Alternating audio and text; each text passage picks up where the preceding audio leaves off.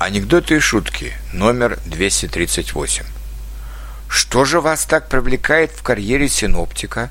– спросили молодого человека на собеседовании при поступлении на работу в метеослужбу. «А где же еще можно ошибаться в 50 случаях из 100 и при этом не потерять работу?» – ответил молодой человек.